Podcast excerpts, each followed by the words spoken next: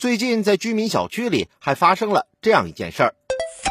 八月十号深夜，武汉男子李先生抱着装有二十四万元现金的保险柜下楼，到一楼时，考虑到保险柜太重，他突发奇想，决定把保险柜伪装成垃圾放在垃圾桶旁边，待自己把车从小区外开进来，再把保险柜搬上车。结果等他开车返回楼下，保险柜竟然不见了。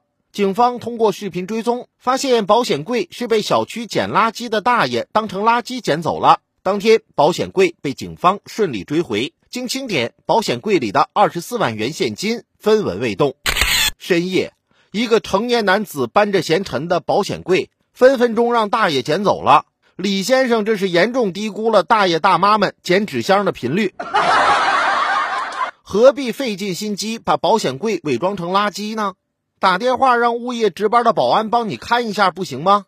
也许你是不想打扰别人，但二十四万元也不是笔小钱，这也算是正当理由。毕竟丢了的话，不是更麻烦？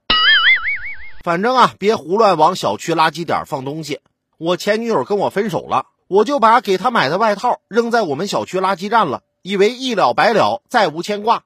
现在呢，每天都看着我们小区的保洁大妈穿着在我面前晃。